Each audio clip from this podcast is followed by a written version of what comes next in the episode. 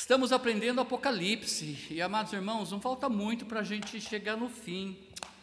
E tem tantas lições para nós aprendermos ainda, mas é, é, é importantíssimo estudarmos esse livro. A palavra de Deus é, começa com uma promessa ali, dizendo que é feliz aquele que lê, aquele que vive, né, o que está escrito ali no livro de Apocalipse. Apocalipse quer dizer revelação, tá ok? Revelar ou tirar o véu daquilo que está encoberto. E como tem Hollywood tem feito filmes, não é, tentando mostrar um pouco sobre Apocalipse. Apocalipse para muitos acham que é o final de tudo, né? O final do mundo. Na realidade, é revelar aquilo que ainda está oculto. Nós temos várias profecias no Antigo, no Novo, mas Apocalipse tem profecias que ainda irão acontecer. Imagine você, se Cristo voltar hoje, hoje, nós vamos ser arrebatados e estaremos com Ele nos ares e vamos retornar com Ele depois de sete anos para essa terra. Lembra que aqueles sete anos de grande tribulação, como nunca houve, nunca haverá na face da terra, Deus ainda vai abreviar aquele tempo. E nós já estudamos um pouco sobre isso. Por que acaba abreviando? Lembra que nos três anos primeiro da grande tribulação, Deus já mexeu com o sol, com a lua, e fazendo com que uma terça parte do sol escurecesse. Isso cria um efeito na vida das pessoas, não é? Na pigmentação da pele, porque vai ter mais tempo escuro, na plantação, nas marés, porque também mexeu com a lua, e com isso parece que não, mas a vida passa mais rápido. Passa mais rápido. E, e depois, na, nos três últimos anos e meio, Deus volta novamente a mexer com o sol. Ali então ele começa a abrasar as pessoas, ou seja, o calor fica completamente intenso.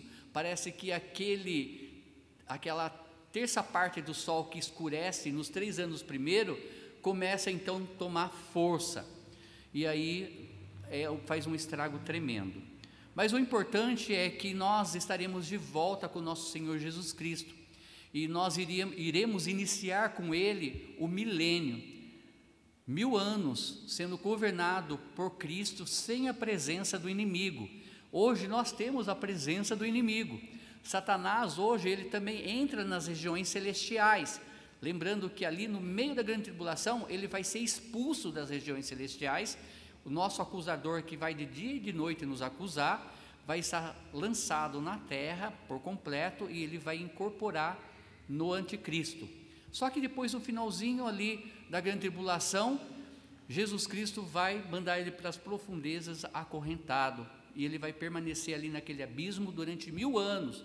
No finalzinho do milênio ele vai ser solto por pouco tempo vai tentar fazer mais uma vez uma grande guerra para acabar com o povo de Deus. É lógico que ele já é derrotado, então ele vai ser lançado no lago de fogo junto com né, o falso profeta e o anticristo e todos aqueles que não creram que Jesus é o Senhor e o Salvador.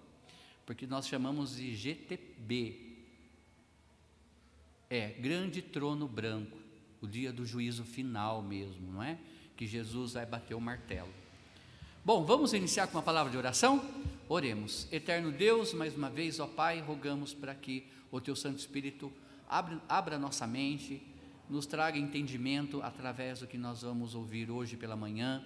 Apocalipse, ó Pai, por ser um livro de revelação, para nosso entendimento, ó Pai, parece um obscuro, parece incerto algumas partes, mas cremos, Senhor, que o Senhor tem um poder para abrir nossas mentes para que possamos entender melhor.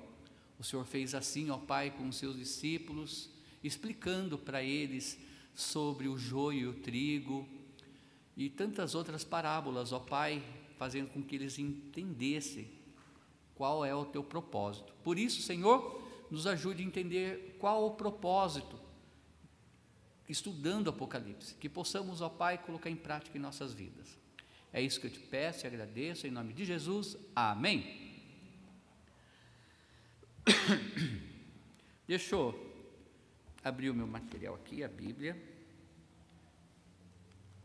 Hoje ainda não vamos ter slide, tá bom? Porque falta do, do Felipe também, o Rafaelzinho teve que descer. Deixa eu puxar aqui.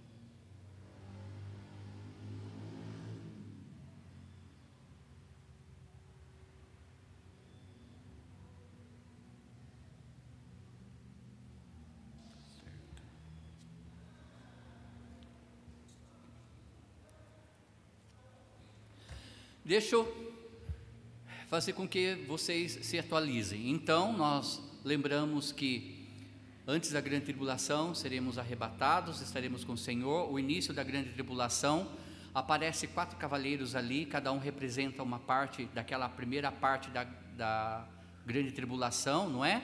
Lembrando que alguém vem montado em um cavalo branco com um arco na mão. Muitos acreditam que ali no início já é Cristo. Não, Ali é o anticristo querendo promover uma paz, tentando trazer uma solução para o mundo.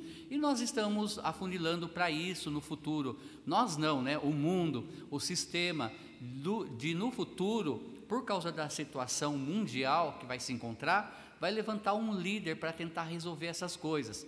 Mas como o homem é falho, ele sempre traz então falsa esperança e muitos vão acreditar, coisa e tal, só que essas promessas caem em terra. Lembrando, irmãos, que isso iniciou lá no livro de Samuel, quando o povo pediu o quê? Um rei. Deus queria reinar sobre a humanidade, Deus queria estar no controle. Mas Deus então falou: vocês querem um rei? Então tá.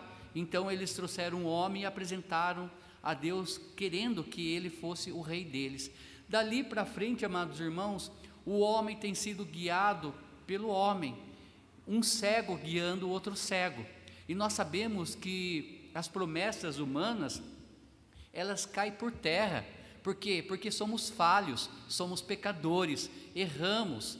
Na, no mundo político, quando nós olhamos isso, as promessas são tantas e, infelizmente, cai por terra, não é? O sistema do mundo, principalmente eles que ainda não têm Cristo, acabam caindo por terra. E esse anticristo, ele traz essa falsa promessa, ele vem então com, com tudo desejando. Muitos vão acreditar no começo, mas surge uma guerra, vamos dizer, uma guerra mundial, no sentido que todas as nações se viram contra Israel. E aí então ele faz um pacto com Israel. E aí então Israel levanta o templo novamente ali em Jerusalém. Nós podemos. É a porta, né? Talvez pegar um peso e colocar nela. Ó, oh, pode fechar também, irmão, se quiser.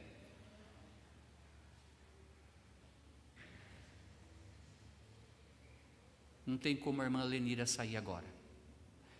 Fechamos a porta.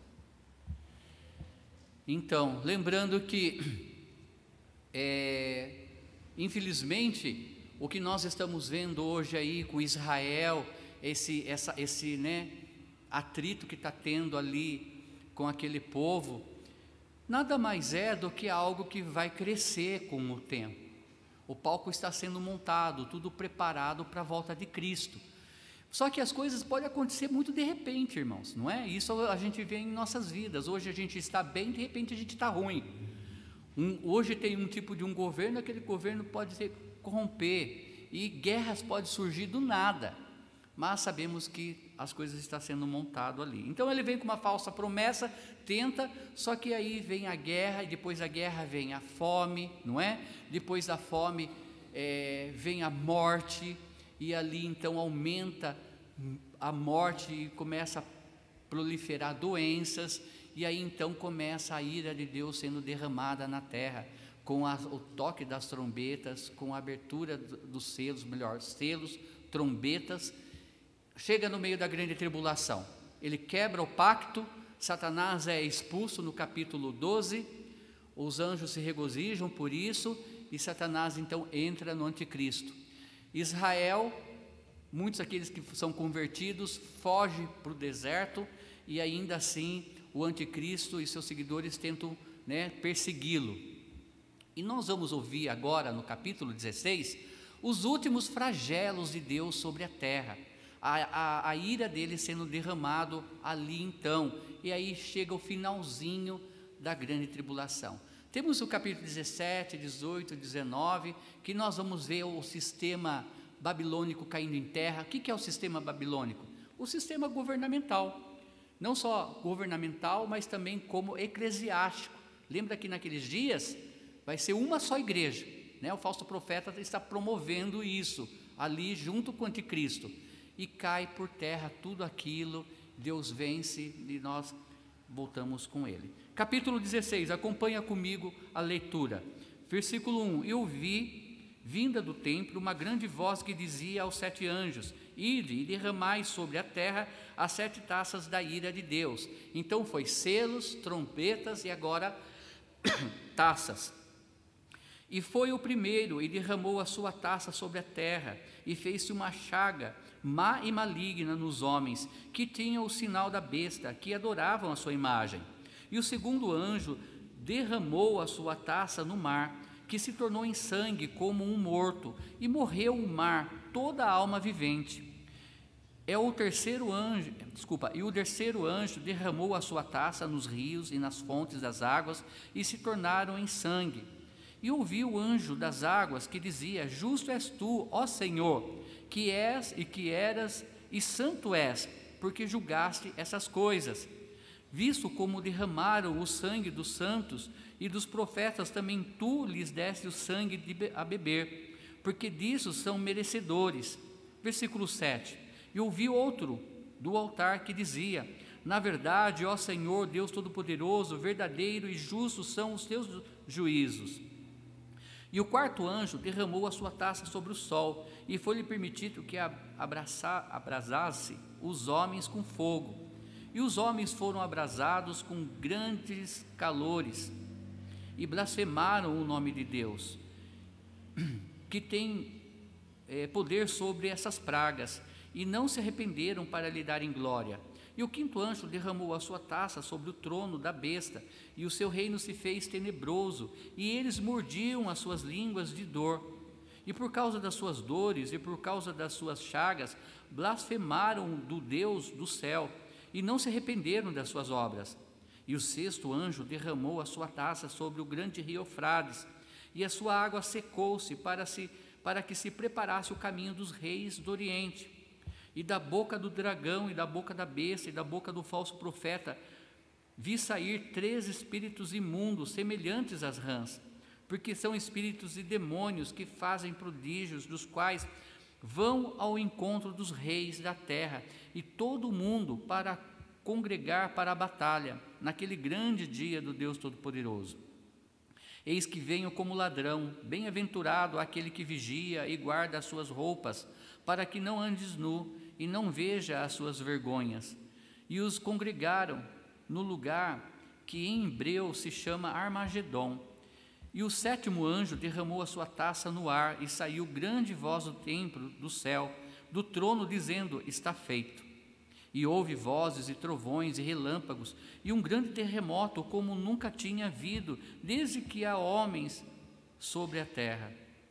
Foi, é, tal foi este tão grande terremoto e a grande cidade fendeu-se em três partes, e a cidade das nações caíram, e da grande Babilônia se lembrou Deus, para lhe dar o cálice do vinho da indignação da sua ira.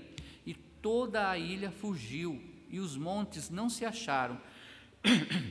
e sobre os homens caiu do céu uma grande saraiva, pedras de peso de um talento.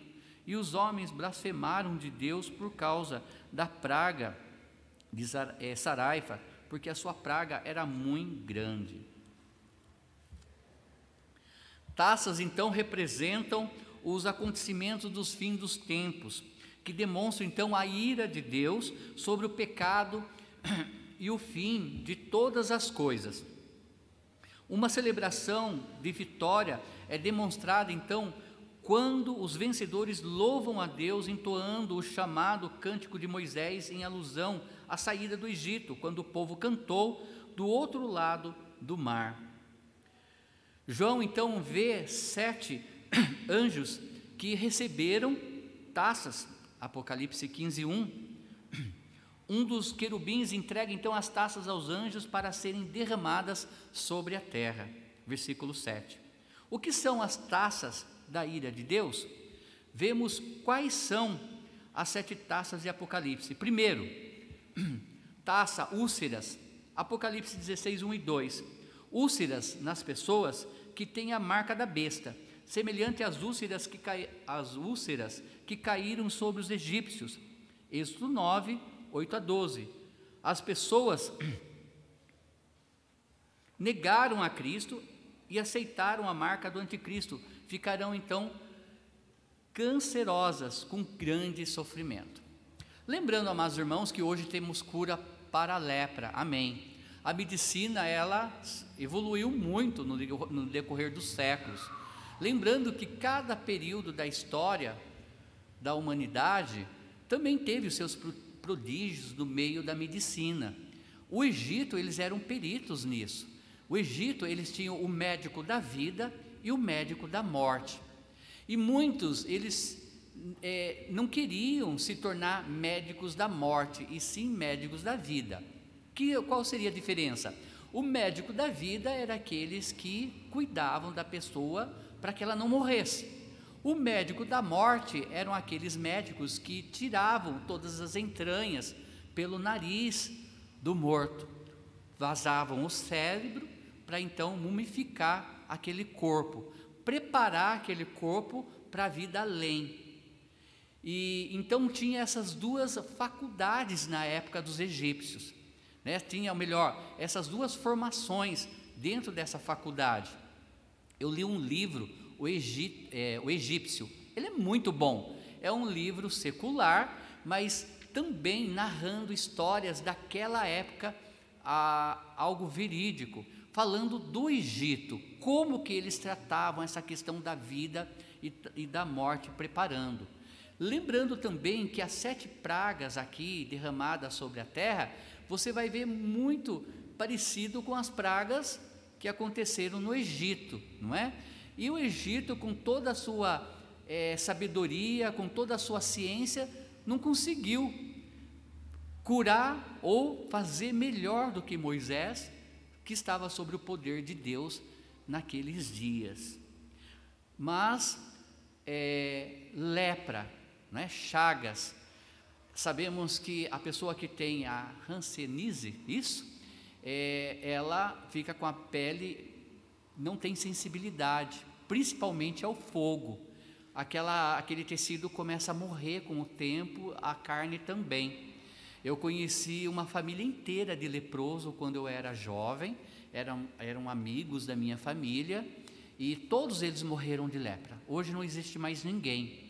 E era a dona Nina, ela já não tinha mais o nariz, não tinha mais as orelhas, não tinha mais as pernas e não tinha mais os braços mas aquela mulher era pura alegria. Eu lembro que meu pai fazia excursões para a praia e ela chegava, ela caía, pulava da cadeira de roda dela no chão ela ia se rastejando até a margem da praia. E acredite, amados irmãos, ela ficou viúva e tinha dois senhores que brigavam por causa dela, que queriam casar com a dona Nina. Era uma mulher muito alegre, feliz mesmo nas circunstâncias que ela estava passando. Mas eles acabaram morrendo com o tempo. Não sei se vocês lembram, amados irmãos, quem é sorocabano, aqui no Betânia era todo um bairro de leprosos no passado, não é? Quem tinha lepra, lepra era colocado ali e ficava sob os cuidados da medicina ali. E acabou isso com o tempo. Na realidade, hoje virou um asilo aquele lugar. Né? É, asilo paulina, uma coisa assim. Mas imagine naqueles dias, na grande tribulação, todos aqueles que receberam a marca da besta, então recebem essas chagas, essas feridas, essa lepra no corpo. Tem cura apesar da ciência? Não vai ter cura. Só que eles vão blasfemar cada vez mais Deus, não é? Cada vez mais Deus. Segunda taça, mar em sangue, Apocalipse 16, 3. O mar então se torna em sangue. Na segunda trombeta, apenas a terça parte do mar foi afetada.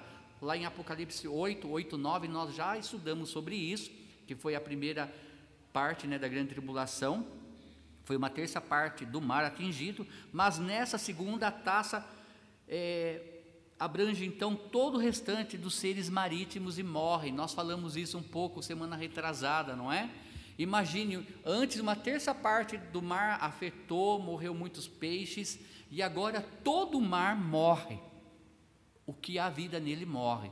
Essa semana eu estava estudando sobre baleias, e é um dos nossos maiores animais, que chega em torno de quase 19 metros alguma. São enormes. E quando elas morrem, elas ficam restos dela, a, a, a alçada, debaixo do mar. Muitos peixes se alimentam dela. Algumas então se encalham na beira da praia e elas começam a inchar. E é um perigo muito grande dela explodir. E quem estiver perto pode até morrer com a explosão dela, porque junta gases e aquilo vai inchando. Não é diferente com o corpo humano também. O corpo humano dentro do caixão já foi provado que muitos caixões estouram com o tempo, rompe.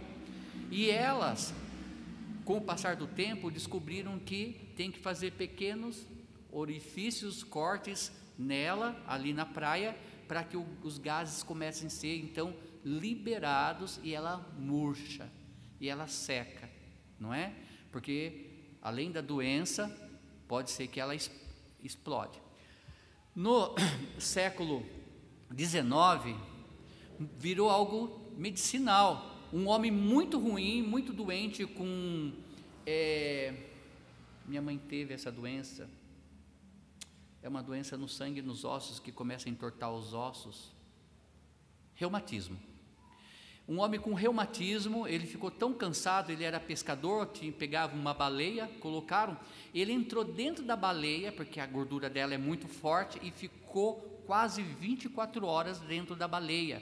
E ele saiu sem nenhum problema, e virou uma febre na época. Aí eles caçavam a baleia para colocar, e muitos ricos pagavam então para ficar dentro da baleia, aquela né, gordura acabava se tornando algo medicinal. Aqui o quadro é outro, completamente. O, o mau cheiro vai tomar conta, o mar ficou podre, não é? Muitos peixes que nós nem sabemos a quantia que tem, vai apodrecer por completo, então, naqueles dias. Terceira taça, rios em sangue. Apocalipse 16, 4 a 7 fala sobre isso. Os rios então se tornam em sangue, semelhante à praga e, é, no rio Nilo, virou em sangue. Êxodo 7, 14 a 24, se quiser colocar em algo paralelo aí, Êxodo 7, 14 a 24 fala sobre isso. Lembra que o rio, o mar, né, todos os rios vão, vão dar aonde? No mar. Se Deus ele mexeu com o mar e se deixou o mar morto, sem vida, Deus também vai mexer com as nascentes dos rios, para que seja algo completo. Imagine todos os rios desaguando no mar, com os anos pode ser que aquele mar comece a ter vida novamente. Então Deus também ele toca nas fontes, né, das águas doces. Imagine sem água, sem água. Isso é horrível. Olha, então, voltando um pouquinho, sobre as chagas, né? A primeira taça é derramada, afeta apenas aqueles que têm a marca da besta, a praga que resulta é semelhante às pragas do Egito. A taça, é, 16.3, a taça do segundo anjo é derramada sobre o mar e esse é transformado em sangue. Essa terrível poluição matará todas as criaturas do mar. Quarta taça, aquecimento do sol. Apocalipse 16, 8 e 9. Na quarta trombeta, o sol perdeu a terça parte do seu brilho, bem como a lua e as estrelas. Apocalipse 8, 12 fala sobre isso. Já na quarta taça, o calor do sol se torna tão intenso como nunca antes, ao ponto de abrasar pessoas. Amados irmãos, uns gostam do inverno, outros gostam do calor, uns gostam do outono, outros gostam da primavera. Eu gosto do inverno, eu fico mais com energia no inverno. Morei em Curitiba, quatro, anos, quatro anos e seis meses fazendo seminário, chegava a dois graus, três graus abaixo de zero. Só que a Elisane é o oposto de mim, ela gosta de sol, gosta de calor, não é? Bom, aqui o sol vai ser intenso, o mundo inteiro, lembrando que é algo global, não é somente Israel, não é somente Jerusalém, é todo o planeta, ao ponto de abrasar pessoas. Imagine isso. Eu lembro de um filme antigo, eu tinha acho que uns 12 anos, que eles tinham uma espaçonave vivendo em Marte e a sentença de morte era para expulsar a pessoa daquela espaçonave e andar ali naquelas terras de Marte. Só que o sol era tão intenso que eles começavam a se abrasar e aparecia aquela cena horrível, mal feita da época, né? E aí eles iam se retorcendo e acabavam morrendo, os olhos explodiam para fora, era aquela coisa horrenda, né? Mas mal feita na época. Agora imagine isso acontecendo na terra, ao ponto das pessoas ficar super desesperadas. Se pula no mar, o mar está podre. Se pula, pula na água doce, está podre. É horrível isso. Visto que os seguidores do anticristo cobiçaram tanto o sangue dos santos, todos os rios e fontes serão então transformados em sangue. Eles não desejaram isso? Então, Deus falou: tome então desse sangue. Tome desse sangue. A quinta taça, trevas no trono do anticristo. Apocalipse 16, 10 e 11. Trevas sobre o trono do anticristo, semelhante à praga das trevas no Egito. Êxodo capítulo 10, versículos 21 a 23, algo paralelo aí, tá? Deus vai então confundir os planos do inimigo, mesmo assim, os seus seguidores não se arrependerão dos seus erros. O, realmente o coração humano está se endurecendo para as coisas de Deus. O coração humano, por incrível que pareça, amados irmãos, ainda está é, contrito para com o seu próximo. Nós podemos ver ainda o amor entre as pessoas, não é? Quando acontece uma catástrofe em algum país, todos os países querem ajudar, se orgulham. Os cantores mais importantes do mundo fazem uma música para aquilo. Acho que já até fizeram para o Covid já, não é? Aí, e aí então um ajuda o outro. Mas quando se fala da pessoa de Deus, o mundo está se esfriando. Hoje você prega o evangelho, as pessoas parece que estão mais cegas do que no passado não querem ouvir, e sempre com o coração cheio de dúvida. É incrível isso. E sempre eles vêm mais, ó, oh, não é bem assim. Pastor Benjamin montando então o trabalho dele de apresentação lá nos Estados Unidos com uma empresa lá perto da Igreja Esperança, onde ele morou ali também, né? E ele chegou a chorar aqui comigo um dia antes de ir embora, dizendo como aquele jovem estava sedendo de amizade, querendo calor humano, né? Alguém que escutasse ele, que chorasse com ele. Mas quando o pastor tocou na palavra de Deus, já viu aquele semblante frio, apagado, né? Aquela coisa longe de mim. E é isso que está acontecendo, amados irmãos. Mas eu creio que também faz parte porque a palavra de Deus diz que naqueles sete anos o amor de muitos esfriarão. Se hoje está assim, imagine naquele dia que a sobrevivência vai ser tudo.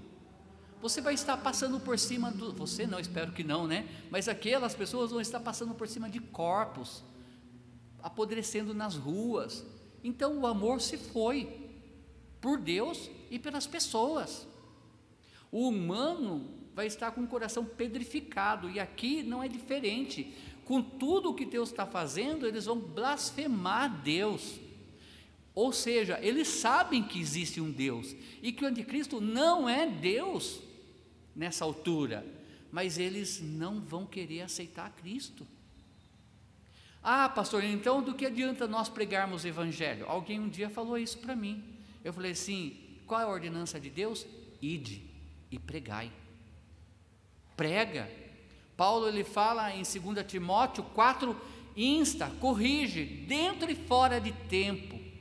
Pregue a palavra com toda longanimidade e doutrina, com toda paciência e ensino, mas com calma. Mas não deixe de pregar dentro e fora de tempo. Dentro é está todo mundo aqui, o ambiente é eclesiástico, o ambiente está sendo espiritual. Vou pregar. Lá fora, fora de tempo, também eu prego. Prego em todas as oportunidades que Deus me der. Porque, amados irmãos, quem salva não somos nós, é Deus. Somos vasos usados na mão de Deus. Agora, se você se cala, se você fica quieto, não vai conseguir alcançar alguém para Cristo. Atos capítulo 9 fala da conversão de Paulo, mas também ali naquele trecho fala de Filipe, né? O evangelista, que ele é arrebatado de um lugar para o outro. Deus tira ele do nada e coloca ele em outra região para que ele pregue para aquele homem que está na, naquela carruagem. Está lendo, né, então, ali Isaías 53, que fala de Cristo sendo né, crucificado pelas ovelhas. E ali então, ele está acompanhando e falando: Você entende o que você está vendo? Está entendendo? Ele falou assim: Ah, mas como eu vou entender se não há quem pregue? Aí para a carruagem, ele sobe. Ele usa a palavra de Deus mas ele abre a boca, ele fala, ele prega, ele prega. Como ouvirão se não há quem pregue? E como crerão? Temos que falar, amados irmãos. Por mais que tudo está afunilando para aquele dia, a falta de amor, uma só moeda, um só governo, guerras, igrejas sérias cada vez mais vazias, igrejas que quer fazer o oba-oba cada vez mais cheias. Porque vem do jeito que você está. É para vir do jeito que você está, mas não é para permanecer depois, quando você aceita Cristo. Não é? E a igreja do oba-oba vem como você está e fique como você está. Infelizmente. Isso tem crescido cada vez mais. Então, olha, 16, 8, 9. Abrasasse os homens com fogo. A taça do quarto anjo resulta um, num aumento de calor produzido pelo sol. Os homens saberão que é Deus agindo em juízo, mas em vez de se arrependerem, como ele deseja, se enfurecerão e o amaldiçoarão. Infelizmente, não é diferente. Então, a sexta é, trevas no trono do anticristo. Deus então vai converter os planos do inimigo, mesmo assim, os seus seguidores não se arrependerão dos seus erros. Sexta taça, batalha do Amargedon. Apocalipse 16, 12 a 16. 12 a 16. Como, eh, desculpa, com o derramar da sexta taça, acontece então o secamento do rio Eufrates, abrindo então caminho para que as nações do Oriente venham para a guerra do Amargedon, que acontecerá no Vale do Mexido. Então, Deus tem um propósito para tudo, até mesmo quando ele mexe com a geografia do planeta, com as estações, com o tempo. Ele secando o rio Eufrates se torna então um caminho propício para que aqueles do Oriente venham. Há uma discussão muito grande: quem seriam esses do Oriente? Os chineses, né? O, os russos, que está também do lado do, do Oriente, é, as Coreias, a Coreia do Norte. Não sabemos, sabemos que os chineses estão crescendo cada vez mais. Sabemos que eles é, têm um governo anticristão, eles são contra né, o cristianismo. Sabemos que os chineses eles estão ficando ricos cada vez mais. Se a gente tirar os Estados Unidos, podemos dizer que hoje eles estão em segundo, em potência em poder, não é? E sabemos que, infelizmente, o que estamos vivendo hoje são projetos que eles criaram em laboratório. E eu acredito nisso. E eles têm o um porquê. Eles querem ficar rico. Olhe para a China hoje. Nós estamos ouvindo falar da morte dos chineses hoje? Não. Não é? Parece que eles, junto com isso, já fizeram a solução. Para eles morrer, alguns deles, para que a nação melhore e fique mais rica, eles sacrificam os seus. Foi o que eles fizeram no início. Pode ser que sejam eles que vão estar vindo guerrear conosco ali no Margedon? Pode. A Rússia também é uma grande potência, não é? Apesar que ela foi dividida, mas ainda continua uma grande potência. Mas a ideia aqui do secar do rio é para isso, para que aquele vale conhecido como Armagedon, em hebraico, então se concentre para essa guerra né, enorme que vai estar acontecendo ali naquele lugar. Então, olha, a sua água secou-se, a taça derramada pelo sexto anjo faz secar o grande rio Eufrates, que era limite oriental do antigo Império Romano e serviu como fronteira natural entre o Oriente e o Ocidente por séculos. O secar fronteira, dessa fronteira natural abre então caminho para os reis do Oriente se, eh, se unam às tropas ocidentais na batalha do Armagedon. Então, ali praticamente é o final da grande tribulação, apesar que temos o capítulo 17, 18 e 19. Mas todos esses capítulos vai descrever um pouco sobre o que está acontecendo ali naqueles dias. Olha, com o derramar da sexta taça, então acontece o secamento do rio Eufrates, abrindo caminho para as nações do Oriente, venham para guerrear do Armagedon, que acontecerá no Vale do Megido. As três rãs versículo é, 13, eram animais impuros para a tradição judaica. Levítico, Levítico 11, 28 a 31, fala sobre esse tipo de animal. Fala de outros animais que seria considerado imundo para os judeus. E as rãs também. Então, esses espíritos que saem ali do anticristo, né, contra os israelitas ou aqueles que se converteram naquele momento a Cristo, saem para né, tentar perseguir eles. Olha, então representam demônios da chamada trindade satânica, formado pelo dragão, que é Satanás, a besta e o falso profeta.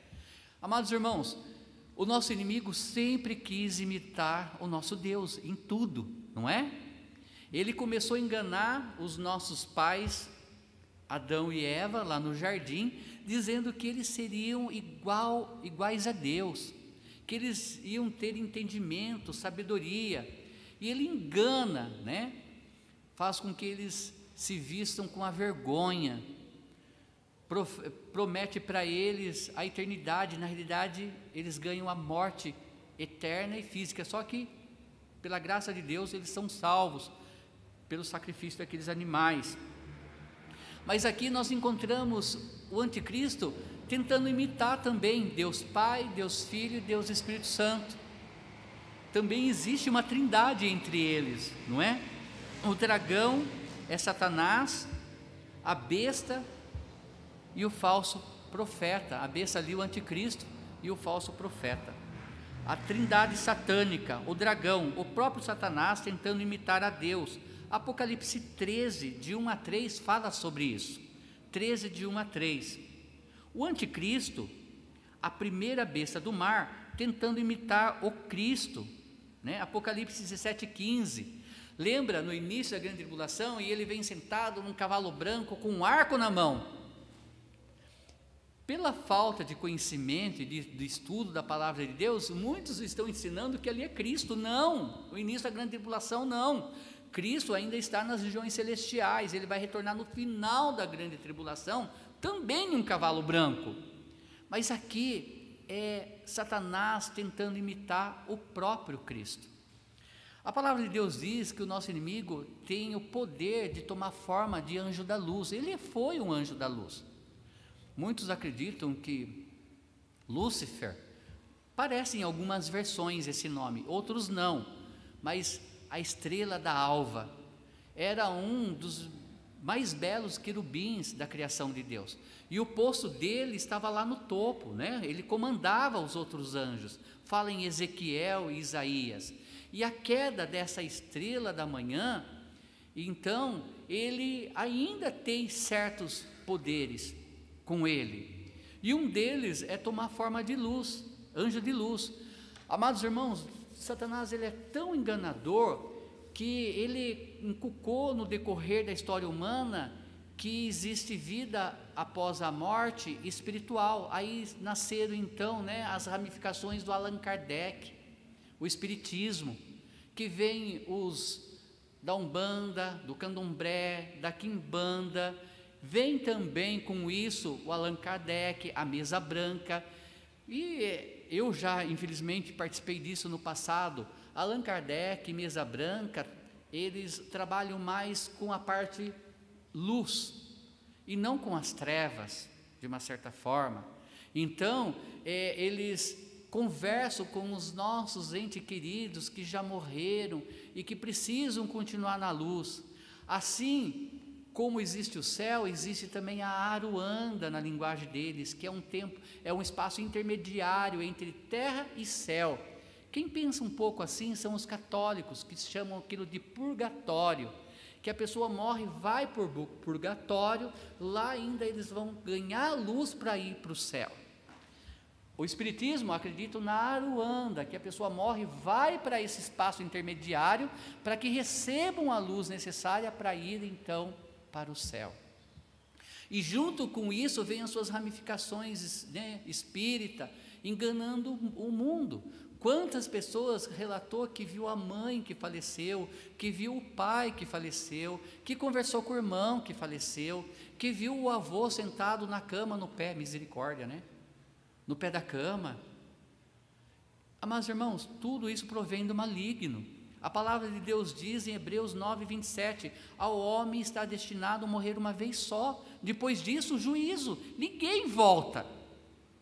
Morreu, morreu. Foi para o céu, foi para o inferno. Se tem o filho, tem a vida. Se não tem o filho, permanece sobre ele a ira de Deus.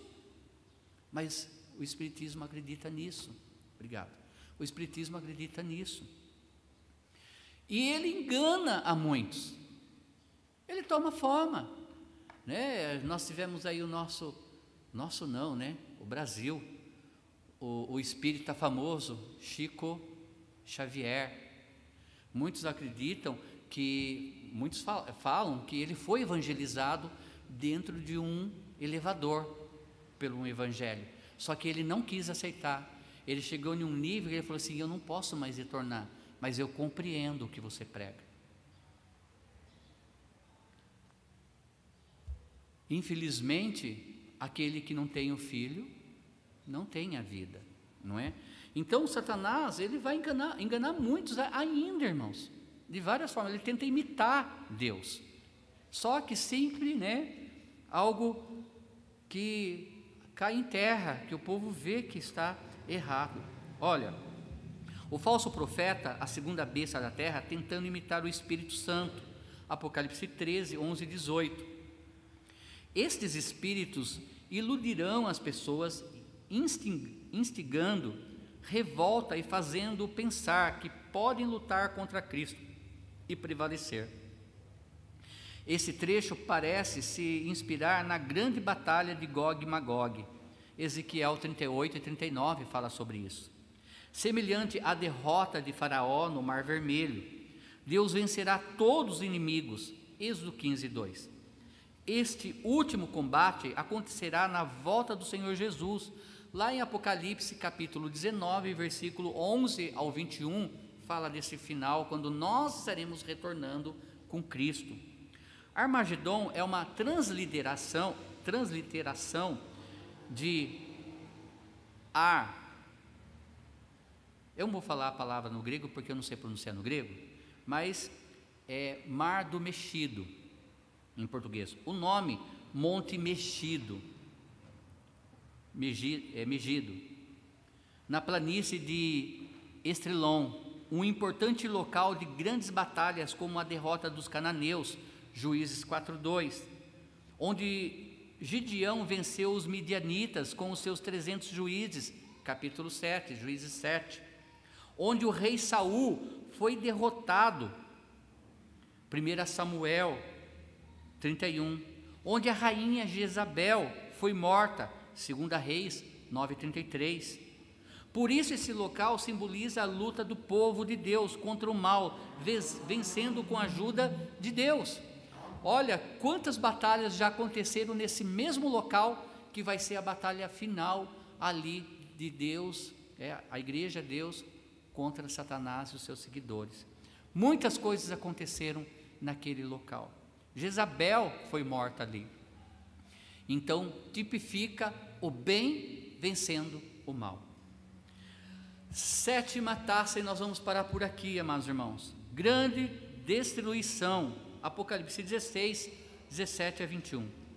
A sétima e última taça é derramada sobre a terra e acontece, acontecem tempestades de raios, terremotos e chuvas de meteoros com tamanha força destruidora, atingindo todo o planeta. A Babilônia representa um sistema religioso e comercial que engana e gera confusão. Está descrito no capítulo 19 de Apocalipse. Essa cidade foi interpretada na história como a Roma e outras capitais de impérios dominadores. Mas também pode ser uma crítica a Jerusalém, que recusou o Messias. Zacarias, Zacarias 14, 4 fala, né, quando os judeus negaram Jesus como Messias. Quando as ilhas fogem, mostra uma profecia do derretimento das massas polares e inundação de muitas terras. Muitos acreditam que grandes montanhas irá sumir do mapa. A terra vai se desfazer e vai ficar plena debaixo dessas águas. De tão forte. Esse é o último maior terremoto que a terra viu e verá. Fala que a própria cidade santa vai rachar em três partes Jerusalém.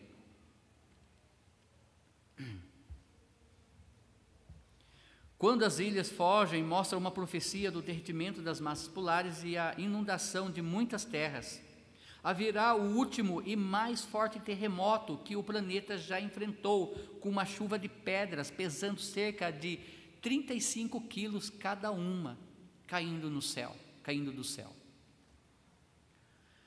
Se vocês acompanham o que está acontecendo nas regiões, né, é, planetárias aí, eu acompanho. E nós podemos ver que tem muitos é, meteoros gigantescos se aproximando da Terra. A NASA está muito preocupada com um que ele tem em torno de sete estádios de, de futebol, o tamanho. E ele pode destruir uma boa parte ali de Miami, e se cair vai ser naquela região. Então eles já estão pulando uma ideia para que se realmente isso acontecer, agora para o ano de 22, eles tentarem explodir lá no lá em cima, antes que chegue na Terra. Está ainda, amados irmãos, milhões de quilômetros, mas pelo estudo deles, eles acreditam que está se aproximando cada vez mais da Terra. Olha sinais aí. Como que Deus vai usar né, a questão de cair pedras de 35 quilos, 40 quilos do céu? Como que vai cair uma rocha enorme ali na primeira parte, matando uma terça parte do mar? Olha o tamanho desse meteoro para acontecer isso. É Deus trabalhando com tudo isso, com o universo, com esse propósito no final. Hoje nós perguntamos: a vida fora da terra? O que, que os irmãos acham? a vida? Não? E se eu disser que existe? A Bíblia fala que existe. Os anjos, amados irmãos, o céu, não está fora do nosso planeta? Existe, existe vida. Opa, pastor, pensei que o senhor ia para uma heresia aí, né? Não, existe, é vida fora da terra. E aqueles que morrem em Cristo? É vida fora da terra, no terceiro céu. A Bíblia fala de três céus: o céu que os nossos olhos veem, o céu que nós precisamos de aparelhos para enxergar, e o céu, que o olho humano não vê, que é a morada de Deus. Existe vida fora da Terra. Mas nesses planetas, eu em particular creio que não. Mas tem um propósito para tudo isso. Deus vai usar tudo isso depois, de alguma forma, tá bom? Isso é importante entendermos. Então, as taças manifestam o juízo de Deus. Apocalipse 16, 13. Feito está. Ele conclui com isso. Ele diz: Feito está. Lembra Cristo na cruz, quando o Pai se vira para a costa para ele, porque Deus é santo, não poderia contemplar todo o pecado que Cristo estava levando no seu corpo? E Cristo ele levanta a cabeça e fala: Pai, tudo está o que? Consumado. E ele morre. Aqui é mais ou menos isso, é Deus dizendo: feito está, acabou. Acabou.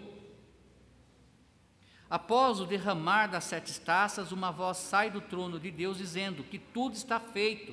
Versículo 17. Como Jesus disse na cruz, está consumado.